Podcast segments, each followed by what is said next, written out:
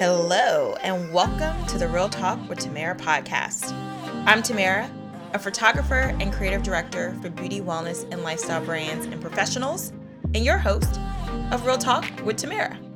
So, this podcast covers actionable, down to earth business and lifestyle advice for creative entrepreneurs who aspire to make an impact in their communities while keeping it real, of course. A little housekeeping before we get into it. Please follow or subscribe on iTunes or Spotify. And comments are currency, so please leave a comment. You may just get a shout out on an upcoming episode. Hey y'all, so today I'm chatting with Michelle Pitts, someone I met through my network about a little less than a year ago. Michelle is a lawyer and uses her knowledge to support creatives and the creative community. Having a solid contract protects not only the service provider, but also the client as well. And we're covering common mistakes when it comes to contract writing, how to handle licensing, and other ways to protect yourself in this episode. Before we get into it, here is a little bit more about Michelle. Michelle Pitts is the owner of Burgess Law PLLC, an intellectual property law firm located in Washington, D.C. As a Miami native, Michelle grew up surrounded by creatives, and she began her career as a prosecutor and eventually chose to combine her interest in law and the arts by opening a firm dedicated to demystifying the world of business and law for creatives and small businesses. So, whether your passion is a side hustle or a full time business, Burgess Law PLLC helps by supplying creatives with the necessary contracts, trademarks, and copyrights to protect their brand and business. All right, let's get into this episode. Hey, Michelle, welcome to Real Talk with Tamara. I'm so happy to have you here today. Thank you for inviting me, Tamara. It's going to be fun. Yeah. So before we jump into my questions, I would love it if you can share what inspired you to focus your lawyer expertise specifically for the creative entrepreneur community. Okay, well, when I was in law school, I had a focus on business and criminal law. And when I graduated, um, I went to Florida State in Tallahassee. And when I graduated, I moved back to my hometown of Miami. And there I was a criminal prosecutor. But of course, since it's my hometown, I had friends there still, and the art district of Wynwood was developing and things like that. So my friends were getting into the creative space, and I was the only attorney they knew. So they were um, constantly giving me their contracts or you know they're at the process of really getting into the mindset of trying to own what they're creating and things like that so they kind of like helped me learn helped me go out there and like research these things and figure out all the complexities of intellectual property because of course when you graduate law school you have a basic understanding of everything you know contracts and things like that but um dealing with them, I was like, I really enjoy this. So after work, I would be going over there, and I was like, you know what? I really would like to make this a full time thing and really do something. You know, I was I, I have a passion for criminal law, I still do, but I was like, I'd really like to just do this as instead of my side gig, make this a full blown business. And I decided to take a leap. When I moved to Washington D.C. with my now husband, um, I decided to take a leap and make it a legitimate LLC. So that's how I birthed uh, Burgess Law. Love it. And when did you officially launch Burgess Law? I officially launched it June of 2018. Okay, awesome. Mm-hmm. Yeah, I mean, what you offer is something that is so valuable to the creative community. It's so important when you speak about intellectual property and protecting ourselves, which we'll get into a little bit further in the in the questions. Um, but let's start with an easy one. Okay. Um, what makes a document an actual contract?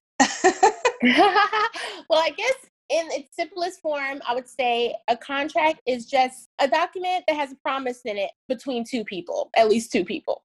So if there's some kind of promise there on the sheet of paper, you're promising something and they're promising to do that thing for you, there's some exchange of services, then it's a contract. Mm-hmm. I guess it's that promise, that binding binding promise.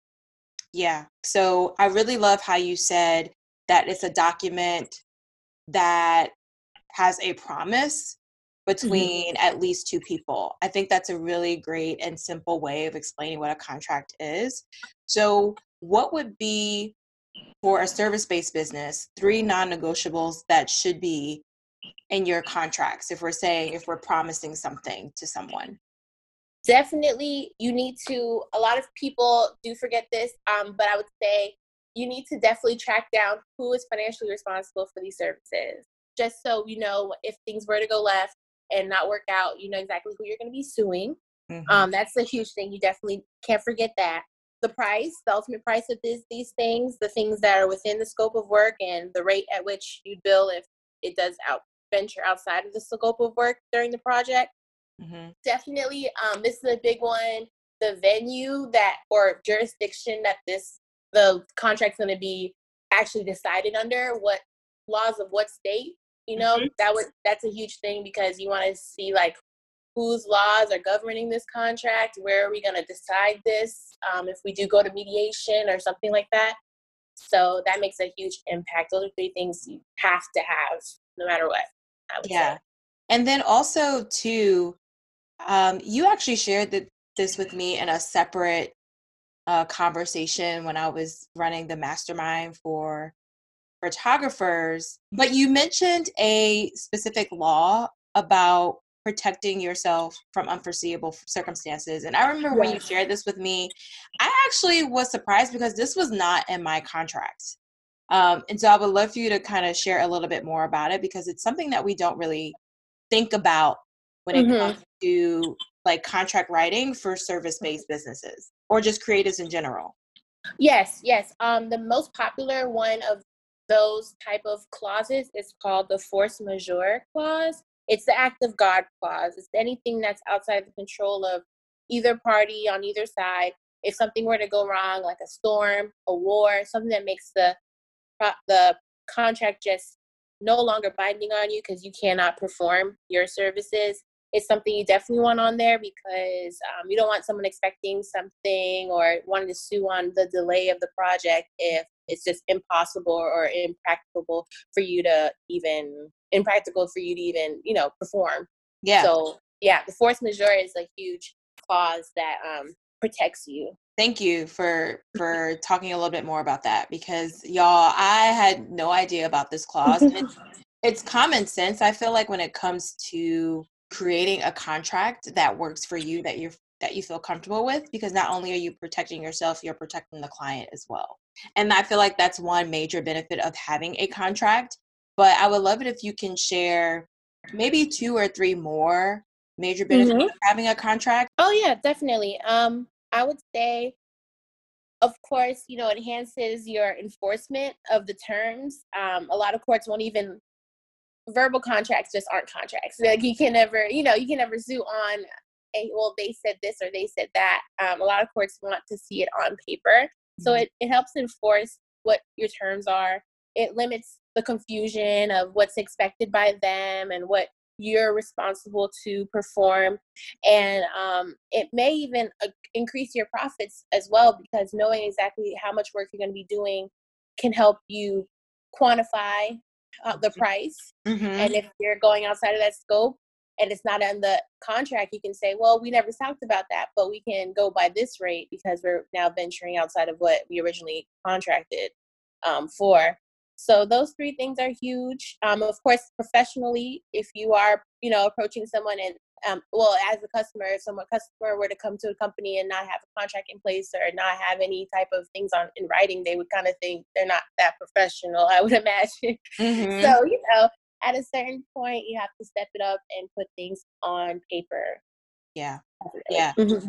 And so speaking speaking of putting things on paper, you know, I know my first contract was like a mixed match mosh pit mm-hmm. of things that I found mm-hmm. online, but that necessarily um, one can only take you so far. You only know what you know. Yeah. You don't know yeah. what you don't know. But eventually you should be investing in in a lawyer. But sometimes mm-hmm. I feel like people go to lawyers once shit has hit the fan. Yeah. Um, and so what would you say is a common mistake you see when it comes to contracts between parties. I'm sure there probably are, are are a few, but what would be Mhm. like a most common mistake? I would say I do see a lot of online templates. I Mm. definitely do. And um, so sometimes those templates provide too much language to the point that neither side knows what it says, or they, it's so simple that it's not covering enough Yeah. of what needs to be said.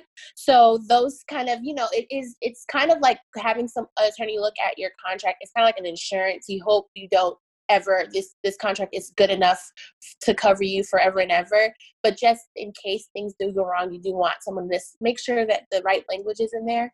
Mhm. Um yeah, so and I also see like where businesses have the same contracts for so long that they're not updating it with things that they just kind of learned in the business and practice of things that you know certain terms they'd want to after a year or two want to add or they realize that they aren't clear enough with the you know they've come into certain problems. So just making sure that you're updating them every you know couple of years um, as well.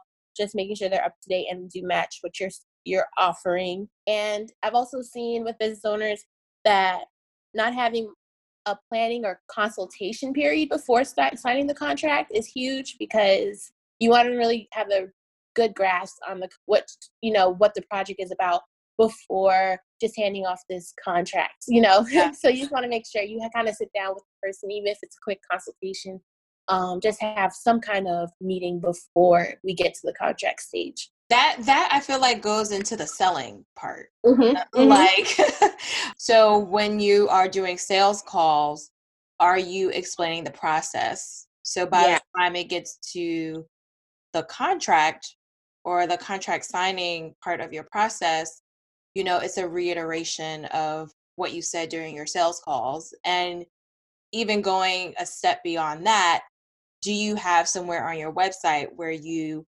talk about the process of Yeah.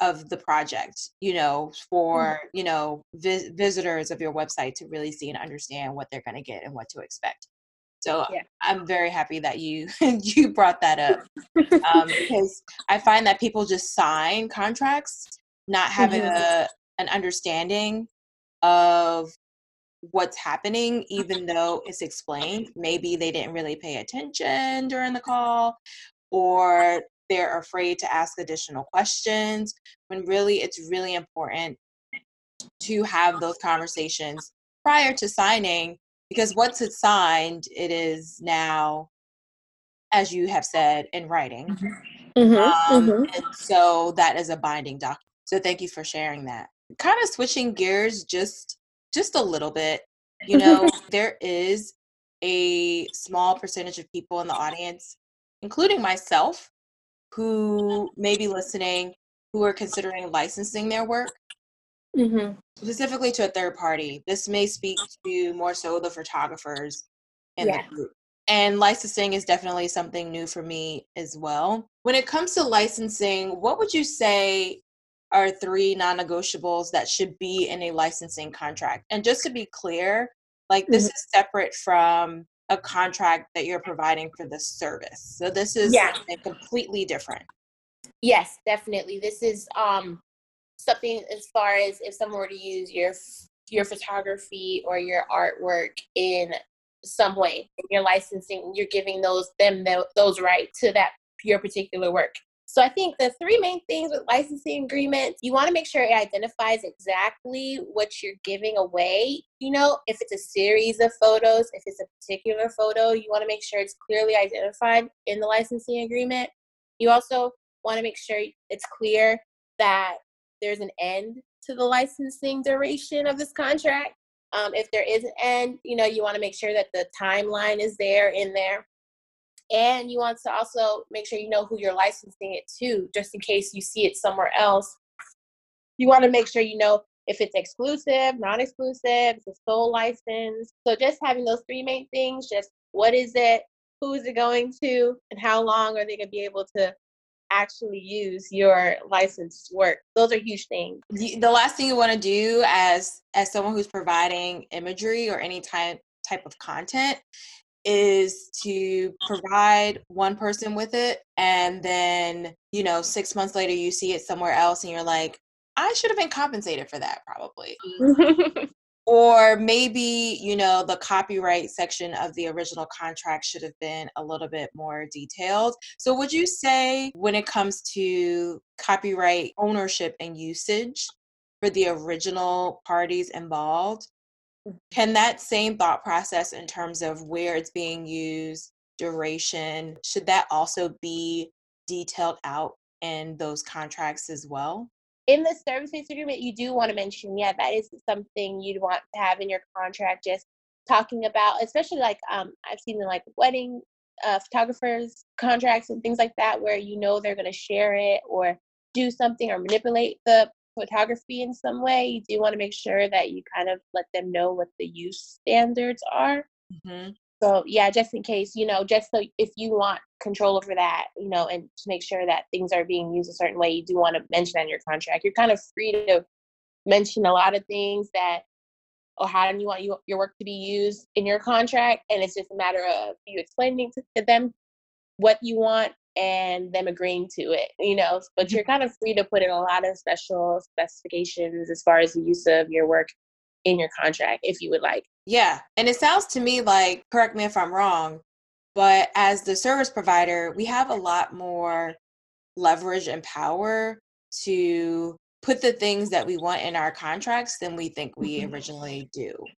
Yes, definitely. It just seems as if we leave a lot of things unspoken on the table, which ends up kind of shooting us in the foot as opposed to putting everything in writing that we would want and just being comfortable having those negotiations. Negotiations are pretty normal. You want to make sure that there is middle ground that everyone is happy about before signing a contract. Probably one of the biggest takeaways is that mm-hmm. we have the freedom and the ability to write out our specifications and really can protect mm-hmm. ourselves.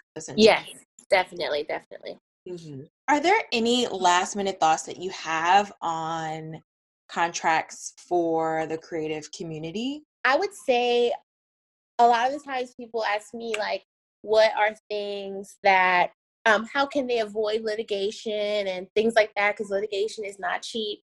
um, I would say that um, you can put in your clauses in, in, in your contract, you could put a clause about mediation or some alternate dispute resolution before litigation just to you know give an option. If things do go wrong you can mediate it out which is a lot less expensive. It's a private kind of like lawyer to lawyer or you and your lawyer versus the other party in a room just talking it out. That's a lot cheaper. That's something that people should consider because litigation isn't the next step. It could you could have another step between that. Mm-hmm. and um yeah but but i i've noticed that with the creatives that i've worked with the ultimate business tool that they've used to eliminate eliminate a lot of stress is just collecting that deposit and time deadlines for the other payments has been a huge stress reliever for them because just knowing you know if you missed a couple payments along the way it's a telltale sign that you know it's, it's kind of like a warning um, but you know just giving people a clear view of the payments and when they're due and collecting that deposit makes a huge difference. Um, so those are business tips I think a lot of creatives can use. Thank you. And that last one is major key. Uh, I yes. mean, again, that is something for all the creatives out there. When you are on your calls, when you are doing sales calls, you should be talking about pricing. You should be talking about money, period. Yes. Yes. Um, you should not, in that conversation, if you really want to close the deal, you should be having a conversation on price and also how the payments are broken out if you have that already written out in your process which you should already have a sop um, with an understanding of what should be what is the payment? Do you get paid at contract signing for the first payment? And is the second payment at the final approval step? So not when the clients get the actual final deliverable, but the mm-hmm. final approval, which I mm-hmm. have found is really helpful for service providers getting paid in full. While we like to give people the benefit of the doubt, once they have their things, they're so excited about sharing it with the world they're not necessarily thinking oh i still have to pay this person. It's Mhm. not it's not being negative or or not trusting people. It's just using better business practices to protect Mhm. yourself for the work that you have done. So thank you. This is like really clear cut and to the point and Oh. hella hella informative. Michelle thank you so so much Oh, it was a pleasure. Thank you. yeah, for your time. Before we wrap this up, I would love it if you can share just how people can find you and if you have any other amazing things happening in your world. Oh, yes. I am most active on Instagram, I would say, and I'm Lawyer for Creatives there. I share my posts on Twitter and Facebook as well. On Twitter and Facebook, I am Burgess Law PLLC. And you can feel free to email me if you have direct questions um, at Michelle at BurgessLawPLLC.com. Thank you so much, Michelle. I really appreciate it. And I will see you on the gram. And on that note, this wraps up another edition of Real Talk with Tamara Real Talk for Real Women. If you like what you've heard, please share with Reckless Abandon. And don't forget to follow on iTunes or Spotify so you don't miss out on the next episode. Until next time, remember to grind with grace and love, peace, and do you, boo.